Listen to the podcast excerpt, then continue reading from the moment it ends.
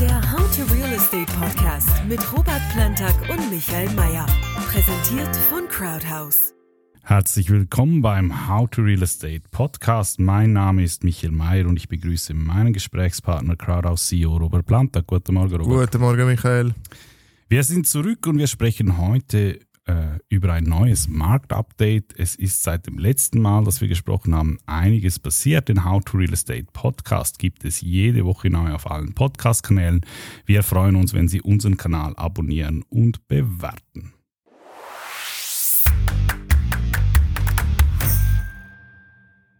Beginnen wir auch heute mit einer Zuschauerfrage äh, von Herrn Newt. Ein weiteres Thema zum Beleuchten und Taxieren wäre die Situation der Credit Suisse in Bezug auf den Immomarkt und Too Big to Fail Again. Wie schätzen Sie die drei Milliarden möglicher Verlust ein? Mir sind diese Dimensionen zu groß, um einen Reim daraus zu machen. Also jetzt sind es ja vier Milliarden geworden. Ja? ja, Michael, ich, ich weiß nicht. Seit gestern frage ich mich wirklich, in was für einer Bananenrepublik leben und wohnen wir eigentlich überhaupt? Ähm, ich meine, ich muss jetzt hier, witziger Artikel habe ich mir rausgesucht. Ähm, Tagesanzeiger zur Credit Suisse. Und jetzt liest das mal, also hör dir das mal an. Denn im Oktober habe die Bank Liquiditätsprobleme gehabt, weil Kunden ihre Konten leer räumten. Also da hat doch tatsächlich die Credit Suisse wirklich ernsthafte Liquiditätsprobleme. Die haben kein Cash mehr. Weißt du, und dann fragt man sich auch die ganze Notinfusion der SMB, was sind das, glaube ich, mittlerweile 11 Milliarden, wo sie sagen, ja, ja, das sei alles äh, äh, äh, Business as usual, das sei nichts Besonderes. War das vielleicht schon ein Notpaket für die CS, weil sie sonst keine Liquidität mehr gehabt hat? Oder wenn man sich zum Beispiel gewisse Artikel auf Inside Paradeplatz durchliest, wo, wo, wo nicht nur Abhebungen, sondern auch Geldtransfers zu anderen Banken aus den unterschiedlichsten Gründen blockiert wurden, vor, äh, irgendwie mit, mit Begründungen wie, ja, es hängt in der Compliance fest und so weiter. Und ich meine, dann reden wir von Compliance und haben jetzt Saudis als Ankeraktionäre, Hauptaktionäre. Da ist es kein Problem mehr. Menschenrechtsverletzungen, Mord, ist alles wieder okay. Und das bei der Credit Suisse. Also, das ist ja unglaublich. Und wenn man dann ein bisschen schaut, wie sich da der Verwaltungsrat und die Geschäftsleitung da Posten zuschanzt in der neu aufgestückelten CS, das ist schon, also für mich geht das echt in Richtung Bananenrepublik langsam.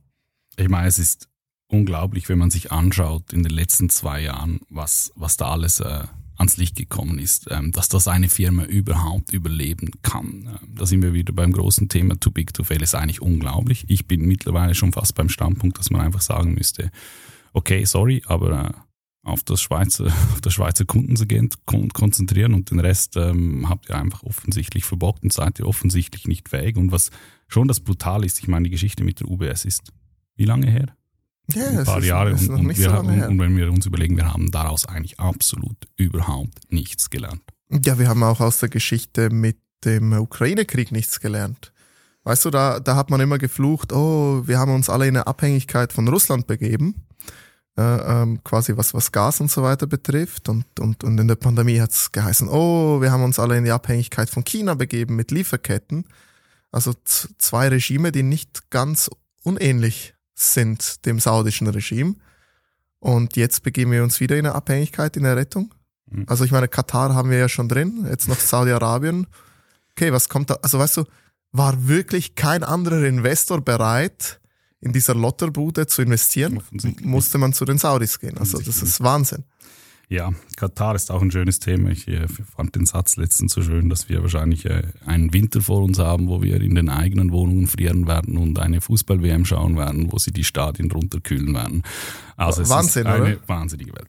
Gut, kommen wir zum Marktupdate dieser Folge. Die Themen, die ich mir so ausgeschrieben habe. Was ist passiert? Zum einen die Leitzinserhöhung der EZB gestern ähm, generell die Hypothekensituation in der Schweiz, die Inflationsentwicklungen, Schweiz, Europa, USA, was ist in China passiert, das hängt ja alles auch damit zusammen. Dann am Schluss einfach grundsätzlich noch äh, der Immobilienmarkt in der Schweiz, was ist so der aktuelle Status quo. So, kommen wir zu dem, was gestern passiert ist. Die EZB hat äh, nicht überraschend den Leitzins erneut erhöht um 0,75 Prozentpunkte.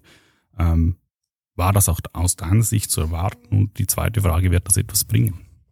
Mm, also ich glaube, es war zu erwarten, einfach weil ähm, ein gewisser auch politischer Druck auch in Richtung EZB herrscht. Also es ist ja im Moment ein bisschen schwierig. Ja? Wir haben ja immer noch die gleiche Schwierigkeit. Äh, viele, viele äh, äh Euro-Länder stark verschuldet, stark abhängig von eigentlich günstigen Refinanzierungssätzen und, und aber trotzdem hat man quasi rekordhohe Inflation in der Eurozone. Also irgendwie muss man was machen. Ähm, die, sie sind ja eigentlich immer noch zu spät und zu tief. Also die 075 deshalb von meiner Seite absolut erwartet. Ich glaube aber, weitere große Schritte werden in Zukunft bei der EZB ausbleiben. Ich denke, die werden vielleicht eher 50 Basispunkte, wenn nicht 25 Basispunkte Schritte machen, weil sie einfach zu viel Angst haben werden, alles abzuwürgen. Ja, und die andere Frage, und das haben wir auch schon mehrmals ähm, so gesagt, ist, ähm, es gab jetzt auch eine Studie ähm, des Instituts der deutschen Wirtschaft, ähm, die eigentlich genau das gesagt hat, was wir gesagt haben. Gesagt, mit diesen Zinserhöhungen gegen die eigentliche Inflation anzukämpfen, ist die EZB eigentlich machtlos, weil ein Großteil machen, dieses Warenkorbs, wie diese Teuerungsrate berechnet wird, ist hauptsächlich auf der Angebotsseite abhängig und da geht es hauptsächlich um Energie- und Rohstoffpreise und um immer noch kaputte Lieferketten. Ähm, ich bin da deiner Meinung, ähm, die EZB hat zwar in Aussicht gestellt, dass sie die dass sie die Zinsen auch in Zukunft erhöhen wird, aber ich glaube, dass da der wirtschaftliche Druck äh, früher oder später dann relativ stark kommen wird. Ja, also wir haben es ja jetzt in den Staaten gesehen. Das ist auch ein bisschen meine Prognose jetzt, was die nächsten Zinserhöhungen dann der FED angeht. Ich glaube, die werden nicht mehr ganz so aggressiv weitermachen, weil wir haben jetzt eigentlich bei äh, vielen Earning Reports wirklich gesehen, dass es runterkühlt ähm, viel weniger Geld ausgegeben wird. Also wir haben in den, in den USA sind ja, sind ja die ähm, Immobilienpreise sind bereits wieder auf Rekordtiefs. Äh, ähm, dann gestern war ja Meta, glaube ich, Alphabet hatten wir, mhm. glaube ich, noch äh, diese Woche, Microsoft und überall ähm, sind sie eigentlich unter Erwartung, respektive, äh, also für mich ein guter Indikator ist, wenn die ähm, wenn quasi das Geld, was die Firmen in Marketing ausgeben, wenn sie da anfangen zu sparen, äh, das spürst du dann halt bei Alphabet, Meta und so weiter, ähm, dann weißt du halt, dass wirklich alle langsam auf der Sparbremse stehen und dass quasi wahrscheinlich da auch die Umsätze ein bisschen weggebrochen sind. Das heißt, ich erwarte jetzt eigentlich, dass wir, dass wir in den kommenden Wochen, Monaten, Quartalen wirklich äh, schlechtere Unternehmens Quartalsberichte, Zahlen sehen werden in den Staaten, was dann wiederum ähm, in Richtung Fed signalisiert, dass sie dann langsam mal ein bisschen bremsen müssen mit Zinserhöhungen. Und deshalb glaube ich auch, dass die Fed am nächsten Meeting dann ein bisschen ruhiger das Ganze angeht. Ähm, mal schauen, mal schauen, wie sich die Inflation entwickelt, äh, da insbesondere die Kerninflation. Aber ich glaube, jetzt, jetzt sind sie langsam an einem Punkt, wo sie, wo sie maximal noch ein bisschen seitwärts gehen können. Also ich glaube nicht, dass sie Zinsen schon wieder reduzieren, aber wo sie einfach nicht mehr diese äh, gigantisch großen Schritte machen und, und, und, und da geht's, da geht's meiner Meinung nach jetzt äh, lange. In welcher Position glaubst du ist jetzt die Schweizer Nationalbank? Du hast äh, mhm. vor, vor einigen Monaten hast du gesagt, du rechnest damit, dass sie die Zinsen weiter, weiter erhöhen werden, auch im, im nächsten Meeting am Dezember, ähm, vielleicht um 0,5 Basispunkte. Wie glaubst du, hat sich äh, die SMB jetzt hier mhm. positioniert? Grundsätzlich ähm. steht sie ja schon auch unter Druck jetzt durch, durch diesen weiteren Schritt der EZB. Ja, also ich glaube, die 0,5 werden sie nochmal machen. Ähm, ich glaube aber, die Inflation wird dann äh, auch schon, also ich meine, die, die, die, die Rohstoffpreise sind jetzt äh, noch weiter runtergekommen. Also wir haben ja jetzt gesehen, ähm, wir haben jetzt, komischerweise sind die Gasspeicher in Europa wieder so voll, weil wir jetzt so ein mildes, äh, mildes Wetter hatten. Also also kannst du dich noch erinnern, als du gesagt hast, der, der, der Pegel vom Rhein hat ja. einen Einfluss auf die Inflation. Ja, jetzt mittlerweile hat sogar äh, das warme Wetter auch schon Einfluss. Ähm, das heißt, die Gasspeicher sind gut gefüllt, Gaspreise sind runtergekommen, äh, äh, äh, Rohölpreise sind weiter runtergekommen, obwohl man quasi da die Fördermenge reduziert hat. Ähm, wahrscheinlich auch, weil viel weniger nachgefragt wird, auch als, auch, vor allem wahrscheinlich auch aus China. ähm, heißt also ein bisschen der Druck auf die Inflation wird nachlassen. Generell ähm, Gefühl, wenn ich ein bisschen mit äh, Leuten, KMUs spreche oder, oder generell äh, äh, Dienstleister oder, oder auch oder auch Betriebe, die, die was auch immer verkaufen in der Schweiz, habe ich häufig Feedback bekommen, dass in den letzten zwei, drei Monaten relativ wenig konsumiert und ausgegeben wurde. Das heißt, ich glaube, da dieser Nachfrageüberschuss, der fängt sich jetzt schon, also der pandemiebedingte Nachfrageüberschuss, ha, fängt sich jetzt ein bisschen an zu normalisieren und, und, und deshalb glaube ich auch, wird die Inflation jetzt ähm, in der Schweiz gut runterkommen, also wird sicher noch ein bisschen runterkommen. Ähm, jetzt äh, für, für Oktober ist ja, glaube ich, Anfang November wird ja das publiziert. Ähm, ich glaube aber trotzdem, dass die SMB einfach sicherheitshalber mal die 0,5 Prozent macht. Ähm, einfach damit, damit sie auf sicher gehen, dass die Infl Inflation im Griff ist und, und wenn wir dann wieder weiter, was ich jetzt erwarte, sinkende Inflation in der Schweiz haben werden, also noch lange nicht Richtung, Richtung Null, aber sicher wieder mal Richtung unter drei Prozent dann ähm, im ersten Quartal nächstes Jahr, dass dann vielleicht mal die SMB ein bisschen zuwarten wird, vielleicht maximal noch 0,25 Prozent. Dann glaube ich, das nächste Meeting ist im März 23, ähm, dann machen wird und dann mal einfach zuwartet. Das ist so ein bisschen meine Prognose. Ich bin dann immer ein bisschen überrascht oder mich nimmt Wunder, wie diese Inflationsentwicklungen dann wirklich einen Einfluss haben auf die effektive Preisgestaltung, weil in vielen, in vielen Fällen habe ich schon das Gefühl, okay, ähm, die Inflation, die nimmt man einfach als Anbieter, die nimmt man mal, mal dann mit. Und wenn sich die Lage dann beruhigt, äh, die, die Preise wieder zurückzunehmen, ähm, das ist dann wieder ein anderes Thema. Ich, äh, also ein Beispiel, das ich habe, ist zum Beispiel Benzinpreise. Mhm.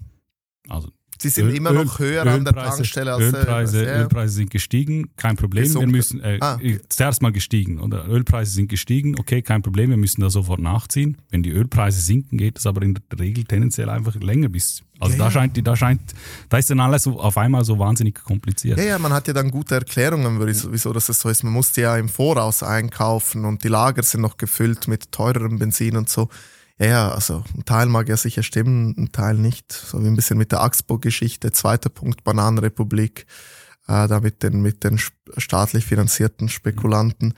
Ähm, aber ja, also ich glaube, was man eher sieht, das habe ich jetzt gesehen, wir, wir, wir mussten jetzt ein, ein, ein weiteres Firmenauto haben, ja. Und ich weiß noch, äh, zu Pandemiezeiten haben wir auch eins dazu gekauft und da gab es praktisch keinen Rabatt mehr. Also vor, vor Corona hast du ja immer schöne Rabatte bei, bei äh, Autos gekriegt, quasi Flottenrabatte und so. Und dann während Corona war praktisch nichts mehr, plus ewig lange Lieferfristen. Lieferfristen sind jetzt wirklich runtergekommen, also man wartet nicht mehr ein Jahr auf einen Neuwagen und die Chips kommen auch langsam wieder zurück, also das geht wieder. Plus sind die Rabatte wieder da. Und ich glaube, das ist schon was, was man wieder sonst generell im Detailhandel und so auch sieht, ähm, dass weil halt nicht mehr so viel Nachfrage da ist, korrigierst du vielleicht nicht die Listenpreise, aber bist eher bereit, quasi dann mit Rabatten was zu machen. Glaubst du, dieser Nachfragerückgang hat einfach auch mit einer gewissen Zurückhaltung der Konsumenten zu tun, weil man Absolut. weiß nicht so, was wirklich passiert. Man bereitet sich eventuell auf eine Rezession vor und überlegt sich halt bei gewissen ja. Anschaffungen zweimal, ja. ob man es ja, dann wirklich machen soll. Ne? Absolut. Also ich meine, äh, absolut. Äh, ich denke, äh, außerhalb der Schweiz noch mehr als in der Schweiz selber. In der Schweiz haben wir ja natürlich noch ein bisschen noch mit der Frankenstärke und so, äh, was auch noch ein bisschen hilft. Aber generell, ich glaube, die Leute haben wirklich ein bisschen angefangen umzuschalten. Pandemie war halt, äh, man hat immer noch in der Regel gleiches Einkommen gehabt äh, als, als Angestellter, hat aber viel weniger Ausgaben, war halt zu Hause, konnte nicht reisen. Äh, dieses überschüssige Geld wurde dann halt ausgegeben. Daher auch äh, quasi diese, diese enorme, äh, abnormale Nachfrageüberschuss. Und jetzt ist halt, sind wir quasi wieder zurück im normalen Modus. Die Leute reisen wieder. Die, die Pandemie, äh, die irgendwie keine war, hat, äh, hat dann Schrecken verloren. Es gibt keine Maßnahmen mehr. Das heißt, diese, diese Gewohnheiten, die Konsumgewohnheiten und so wieder, die haben sich normalisiert. Plus jetzt natürlich, dass überall in den Medien äh, Panik gemacht wird, Rezession, Krise, dies, das, wo, glaube ich, die Leute effektiv zweimal den Franken umdrehen, bevor sie ihn ausgeben. Ja. Aber wir haben es auch gesagt, diese Normalisierung auf der Nachfrageseite ist eigentlich der wesentlichen Punkte meines Erachtens, um die Inflation mhm. nachhaltig in den ist Griff so. zu bekommen. Sprechen wir über die Hypothekarzinsen in der Schweiz. Ich habe heute Morgen kurz geschaut. Der Stand, äh, die Zehnjährigen sind äh, bei rund 3%, die Fünfjährigen bei 2,6%. Gemäß äh, Comparis, das ist ungefähr das Niveau von 2011.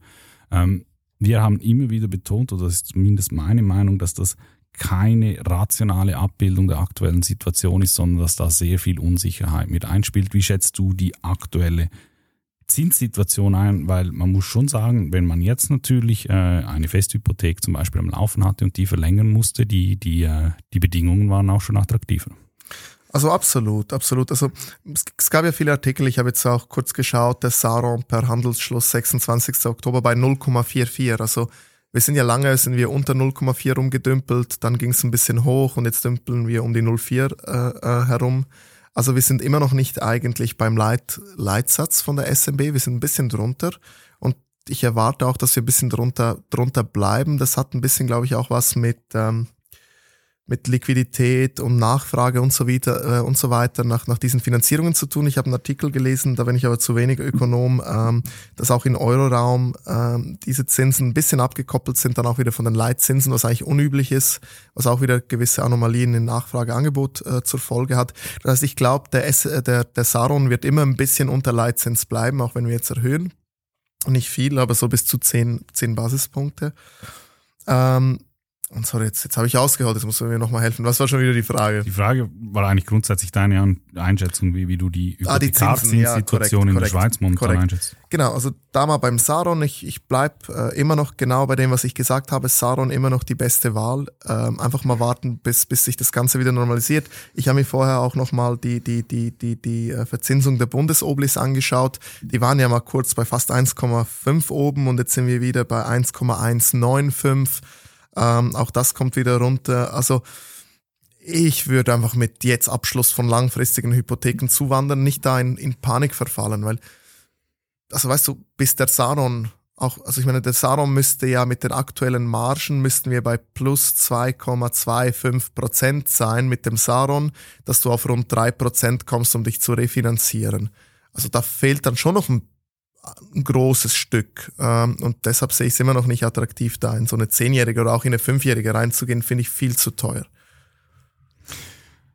Sprechen wir, wir haben es angesprochen, noch kurz über die Inflationsentwicklungen in der Schweiz. Äh, ist die Inflation äh, ein bisschen zurückgegangen, dasselbe in den äh, Vereinigten Staaten ähm, von, von ja, also ich glaube, sie geht ja schon seit Juni, geht sie ja da auch genau, schon zurück. Ähm, Nur die Kerninflation, die, glaube ich, die hält sich ziemlich hartnäckig. Ähm, Nichtsdestotrotz, äh, die Situation ist eigentlich immer noch unverändert. Dass die, äh, die Inflation in der Schweiz ist aktuell wirklich ein Sonderfall, ähm, ist auch weg vom, vom, vom Zielband von zwei Prozent, aber verhältnismäßig deutlich tiefer als in, in, in Europa, äh, wo, wo sie bei zehn Prozent liegt. Ähm, und äh, meine Schwiegereltern sind ja aus den Niederlanden ähm, und die waren kürzlich auf Besuch. Ähm, und die sagen natürlich, mit dem Wohnwagen, mit, Nein, ohne Wohnwagen, ohne Wohnwagen.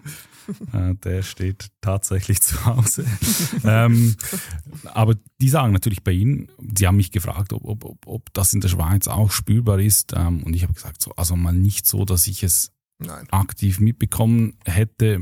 Ähm, und Sie sagen natürlich doch, also bei Ihnen merkt man das. Ja gut, aber was haben Sie in Holland? Haben Sie ja, mit, haben Sie ja mehr als die 10 Prozent? Wahrscheinlich. Ja, ja, ich habe ich hab einen Artikel gelesen, glaube ich, die sind da sogar höher.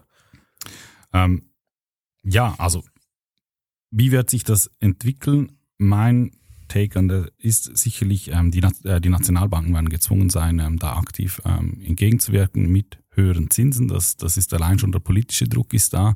Ähm, aber nochmal, um das zu wiederholen, ich glaube wirklich, ähm, die größten Hebel, um das in den Griff zu kriegen, hat man auf Angebotsseite. Ja, schau. Ich glaube man muss jetzt auch ein bisschen cool bleiben. Weißt du, jedes Mal, wenn irgendwas passiert, haben die Leute das Gefühl, es ist das Ende der Welt. Ähm, Inflation wird sicher noch ein Stück lang bestehen bleiben überall. Zinsen, am Schluss wirst du sehen, die werden nicht ganz so extrem angehoben, wie es alle erwarten. Die Korrektur an den Märkten wird nicht ganz so schlimm, wie es alle erwarten. In der Regel liegt ja meistens die Mehrheit falsch. Der Markt liegt ja sozusagen falsch, häufig. Und weißt du, ich glaube auch, was, was jetzt einfach wichtig ist, einfach kühlen Kopf bewahren. Also ich finde die Entwicklung gut und gesund. Während der Pandemie hatten wir an allen Märkten völlig übertriebene Preisentwicklungen. Nicht nachhaltig, nicht gut. Äh, wir hatten extrem Mühe, Immobilien einzukaufen und das muss ich ja sagen, wir haben keine Immobilie zu Pandemiepreisen gekauft. Keine einzige haben wir gekauft zu einem Preis, den wir nicht auch vor Pandemie und nicht auch heute bezahlt hätten.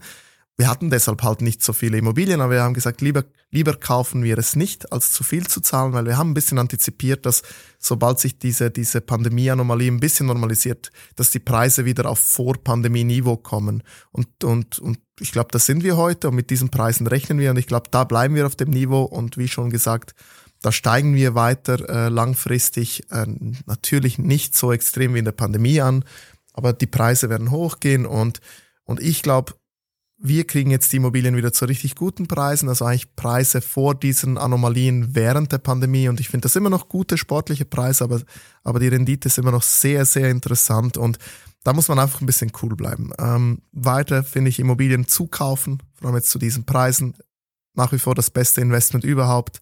Schweizer Wohnrendite, Liegenschaften, ungebrochene Nachfrage nach Wohnraum ähm, und, und da einfach ein bisschen kühlen Kopf bewahren, weißt du, und die Entwicklung ist gut, die ist super, es war, es war übertrieben, jetzt kommt alles wieder runter, auch mit den Lieferketten, auch mit, also es ist auch okay, dass gewisse Leute sich verbrannt und verrannt haben. Mhm. Es gab zu viele Leute, die zu schnell zu viel Geld gemacht haben, die es eigentlich nicht sollten in normalen Bedingungen. Und, und das ist okay, wenn es da eine kleine Bereinigung äh, äh, auch gibt. Kommen wir zum nächsten eines unserer Lieblingsthemen. Es war ein Parteitag in China. Ähm, man hat ja immer, also grundsätzlich gab es ja viele Stimmen, die gesagt haben, okay, ähm, Xi Jinping mit der ganzen ähm, äh, Corona-Politik wartet einfach den Parteitag noch ab. Ähm, nun ist schon in den westlichen Medien äh, zumindest äh, die, die die Überraschung äh, da, denn äh, die Hardliner haben sich äh, absolut durchgesetzt. Ähm, die wirtschaftsnahen Akteure in der kommunistischen Partei wurden eigentlich alle entmachtet. Es wurden hauptsächlich äh, Leute befördert, die Xi Jinping sehr nahestehen, unter anderem Li Qiang. Das ist derjenige, der für die wirklich krassen Corona-Lockdowns äh, verantwortlich ist. Und diese Corona-Politik, ähm, die, der Kurs steht da nicht äh, auf, auf, äh, auf äh, Nein, Anmilderung, sondern. Nein, schau. Äh, also hast du das gesehen mit diesem Hu Tao, ja. wie sie den abgeführt haben? Ja. Also war das irgendwie eine Szene aus der Pate? Ja? Also, also ich meine, guck dir das mal an. Das ist doch unglaublich. Dieses Land ist doch nicht mehr ernst zu nehmen. Also da willst du doch nicht wirklich Fabriken bauen und in dieses Land investieren. Also ich glaube, was in China jetzt passiert, diese Radikalisierung, und ich kann es nicht anders nennen, ja? Ich glaube, der Xi, Jinping, ähm, ich glaube, was, was passiert war, als er übernommen hat, die Wirtschaft war stark und dann irgendwann hat er gesehen, ach, die ganzen Wirtschaftskapitäne, die kriegen zu viel Macht, die werden mir zu laut, ja? à la Jack Ma. Äh, beseitigst du zuerst die. Als nächstes beseitigst du die ganzen Stars und Sportler, die dir zu laut mhm. werden und zu westlich orientiert, auch passiert. Und dann fängst du an, politisch aufzuräumen. Ich meine, auch die ganze Immobiliengeschichte, die haben doch das bewusst zum Platzen gebracht weil einfach wahrscheinlich gewisse Entwickler und Landlords und so weiter dem zu mächtig wurden. Und ich glaube, was jetzt passiert, ist einfach wieder voll back to Hardcore Kommunismus, wieder voll die ganze Macht beim Staat und bei der Partei. Das ist eine voll. extrem autoritäre Ausrichtung. Er ist, Absolut. Er ist äh, der mächtigste chinesische Staatsmann seit äh, Mao Zedong. Ja, und es geht wieder genau in diese Richtung. Ja? Diktatur. Es ist nicht mehr irgendwie, weißt du, äh, Kapitalismus nach sozialistischem Vorbild, was auch immer wie die das nennen, ähm, sondern da geht es jetzt wieder voll Richtung Diktatur, komplette Macht wieder bei der Partei. Und ich glaube, die Lockdowns, denen geht es gar nicht mehr um Corona. Nein, das ist die Das, das, das geht ist, jetzt das, um, um ist, Kontrolle. Das ist äh, Ideologie, das ist äh, unser, unser System ist wesentlich äh, das erfolgreiche. Ich glaube, es ist nicht mal mehr, mehr das. Ich glaube, das war das Narrativ während der Pandemie. Ich glaube, jetzt geht es rein um Kontrolle. Einfach wir können und wir machen und hier und da gewisse Leute aus den Fugen zu bringen, um noch mehr Macht da zu konzentrieren. Also ich glaube, da ist wirklich so ein Machtspielen, Powerplay, sondergleichen am Laufen. Muss sich dann die westliche Welt jetzt einfach auch auf eine andere Gangart mit oh, China? Oder was, ja, ist, was, ist, was, ist, was ist jetzt die richtige Strategie also, für den Westen, um mit China umzugehen? Ich bin kein Politiker äh, und auch kein großer Wirtschaftskapitän, aber wenn ich es wäre, ich würde versuchen, so schnell wie möglich mich von jeglichen Abhängigkeiten vom China, chinesischen Markt, chinesischer Produktion zu lösen. Ja?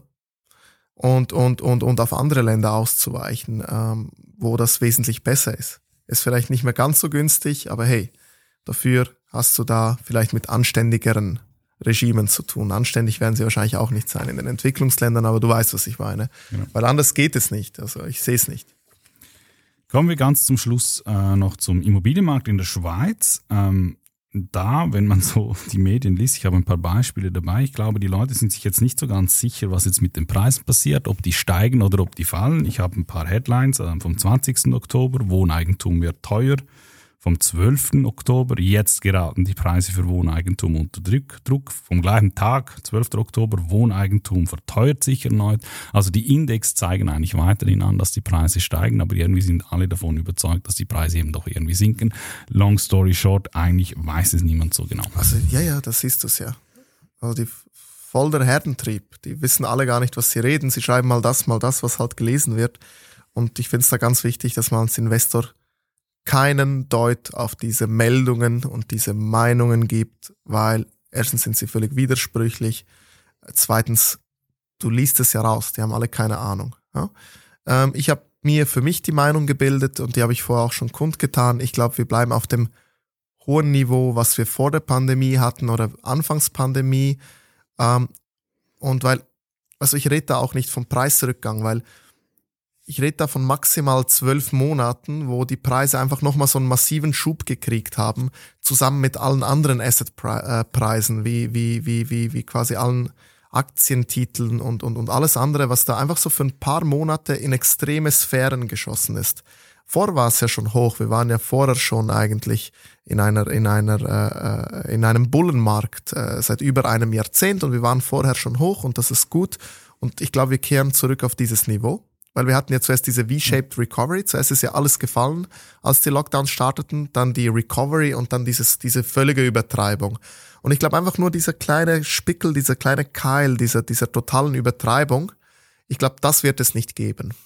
Das wird es nicht mehr geben und da von einem Preisrückgang zu sprechen, finde ich falsch. Weil die wenigsten haben da wirklich gekauft. Das ist ein minimalster Bruchteil vom ganzen Markt, was die letzten Jahre gekauft wurde. Und ich glaube, wir bleiben einfach bei diesem hohen Niveau, was wir vorher hatten, bevor diese massive Preisexplosion, diese massive Asset Price Inflation kam.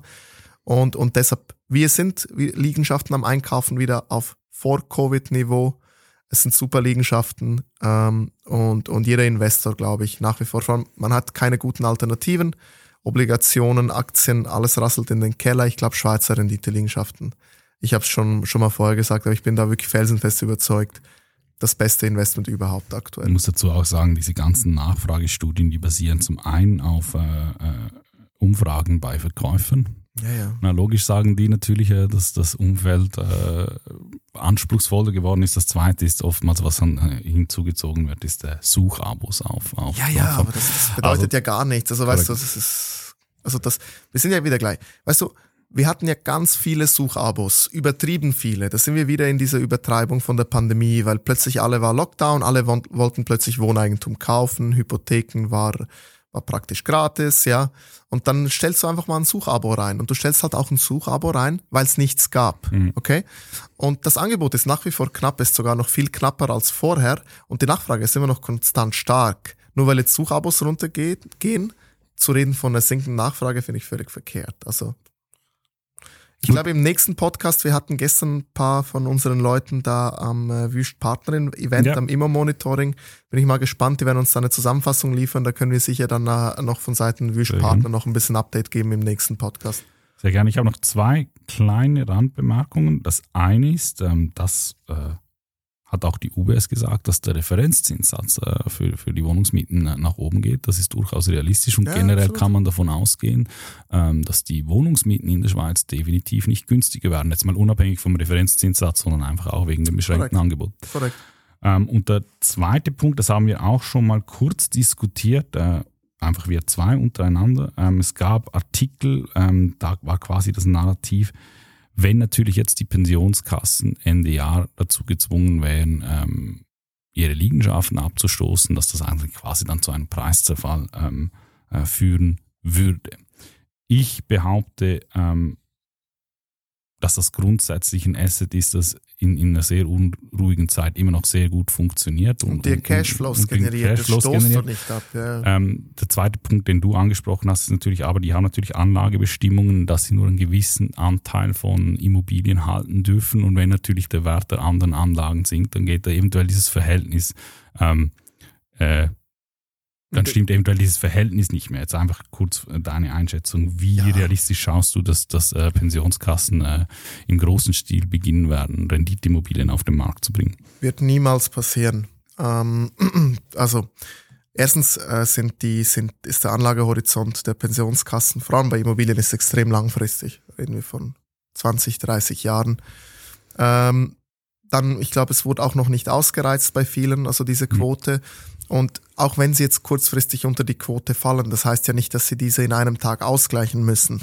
So, da kommt vielleicht mal von der Aufsichtsbehörde ein Schreiben, hey Freunde, ihr seid langsam nahe der Grenze der Quote. Und du wirst auch sehen, auch die werden da flexibel sein, weil niemand will, dass alle Pensionskassen plötzlich alle Immobilien verkaufen. Ähm, das ist ja Vermögenszerstörung par excellence. Das wäre das Dümmste, was man überhaupt machen könnte. Das heißt, die werden da 100% flexibel bleiben, werden Zeit einräumen, äh, man wird Sachen umschichten können äh, in anderen Bereichen und irgendwann kommen ja dann die Preise der Aktien und Anleihen und, und Rohstoffe äh, äh, wieder hoch und, und, und das, das kommt dann wieder in die Balance. Also ja, und vor allem kommt auch dazu, dass die Fremdbelehnung äh, für, für solche Akteure eine wesentlich kleinere Rolle spielt. A, weil sie, A, weil sie wesentlich weniger hoch belehnt sind und B, weil sie definitiv nicht mit den Preisen belehnt sind, die man, im, die man als klassischer Nein, das dürfen sie ja gar nicht. Das dürfen sie ja gar nicht. Äh, die Zinsen sind aber doch noch relevant für sie einfach auch als Benchmark, Hm. äh, quasi als Benchmark für Rendite und so weiter. Das schon. Ich bedanke mich für diese spannende Folge. Falls Sie eine Frage haben, stellen Sie uns diese bitte. Wir beantworten sie gerne immer in unserem Podcast. Alle Kontaktmöglichkeiten finden Sie in den Show Notes. Ich habe noch eine Frage. Bitte. Wie schafft man es als Migros, ein Glattzentrum und Globus für Sehr gut. 800 Millionen zu verkaufen und eigentlich hätte es, glaube ich, was hat's geheißen, drei bis vier Milliarden wert? Und dann wird ermittelt gegen den Herrn Benko, den ich übrigens einen guten Ne. Typ finde, das muss ich wirklich ehrlich sagen, das ist jetzt gar nicht gegen ihn, aber irgendwie hat da Ich- irgendjemand ich- bei der Migro vielleicht einen guten Posten Ich, ich weiß es nicht. Ich bekommen, finde es, wenig, ich finde es wenig, ich finde es wenig erstaunlich, dass das, äh, der Migro-CEO nach fünf Jahren bereits wieder das Handtuch wirft, weil ich glaube, die Migro ist unglaublich schwierig zu führen mit diesen ganzen Regional. Ähm, Ich, ich glaube, sie wissen gar nicht, was sie machen wollen. Nicht, weil, Ja. ich meine, wieso verkaufst du diese Immobilien, wenn du, ich meine, anders als die Credit Suisse, die muss ja offensichtlich das Savoy Mhm. verkaufen, weil sie kein Geld mehr haben. Aber die Migro, rein, glaube ich, was Kapitalbasis anbelangt, schwimmen sie ja immer noch in Cash. Wieso verkaufst du dann so ein Objekt? Und dann zu einem Preis, der total bescheuert ist. Also die Frage geht raus an die Verantwortlichen der Migro. Wir würden Sie auch sehr gerne einladen, bei unserem Podcast dazu Stellung zu, Stellung zu nehmen. Nochmals der Hinweis, falls Sie Fragen haben, stellen Sie uns diese bitte. Alle Kontaktmöglichkeiten finden Sie in den Shownotes. Danke vielmals, hast du dir Zeit genommen. Robert, bis zum nächsten Mal. Auf Wiedersehen. Oh, Wiedersehen. Den How to Real Estate Podcast gibt es jetzt jede Woche neu auf allen Podcast-Kanälen und als Webshow auf YouTube. Folgen Sie uns unter www.crowdhouse.ch/youtube oder dem Kanal Ihrer Wahl.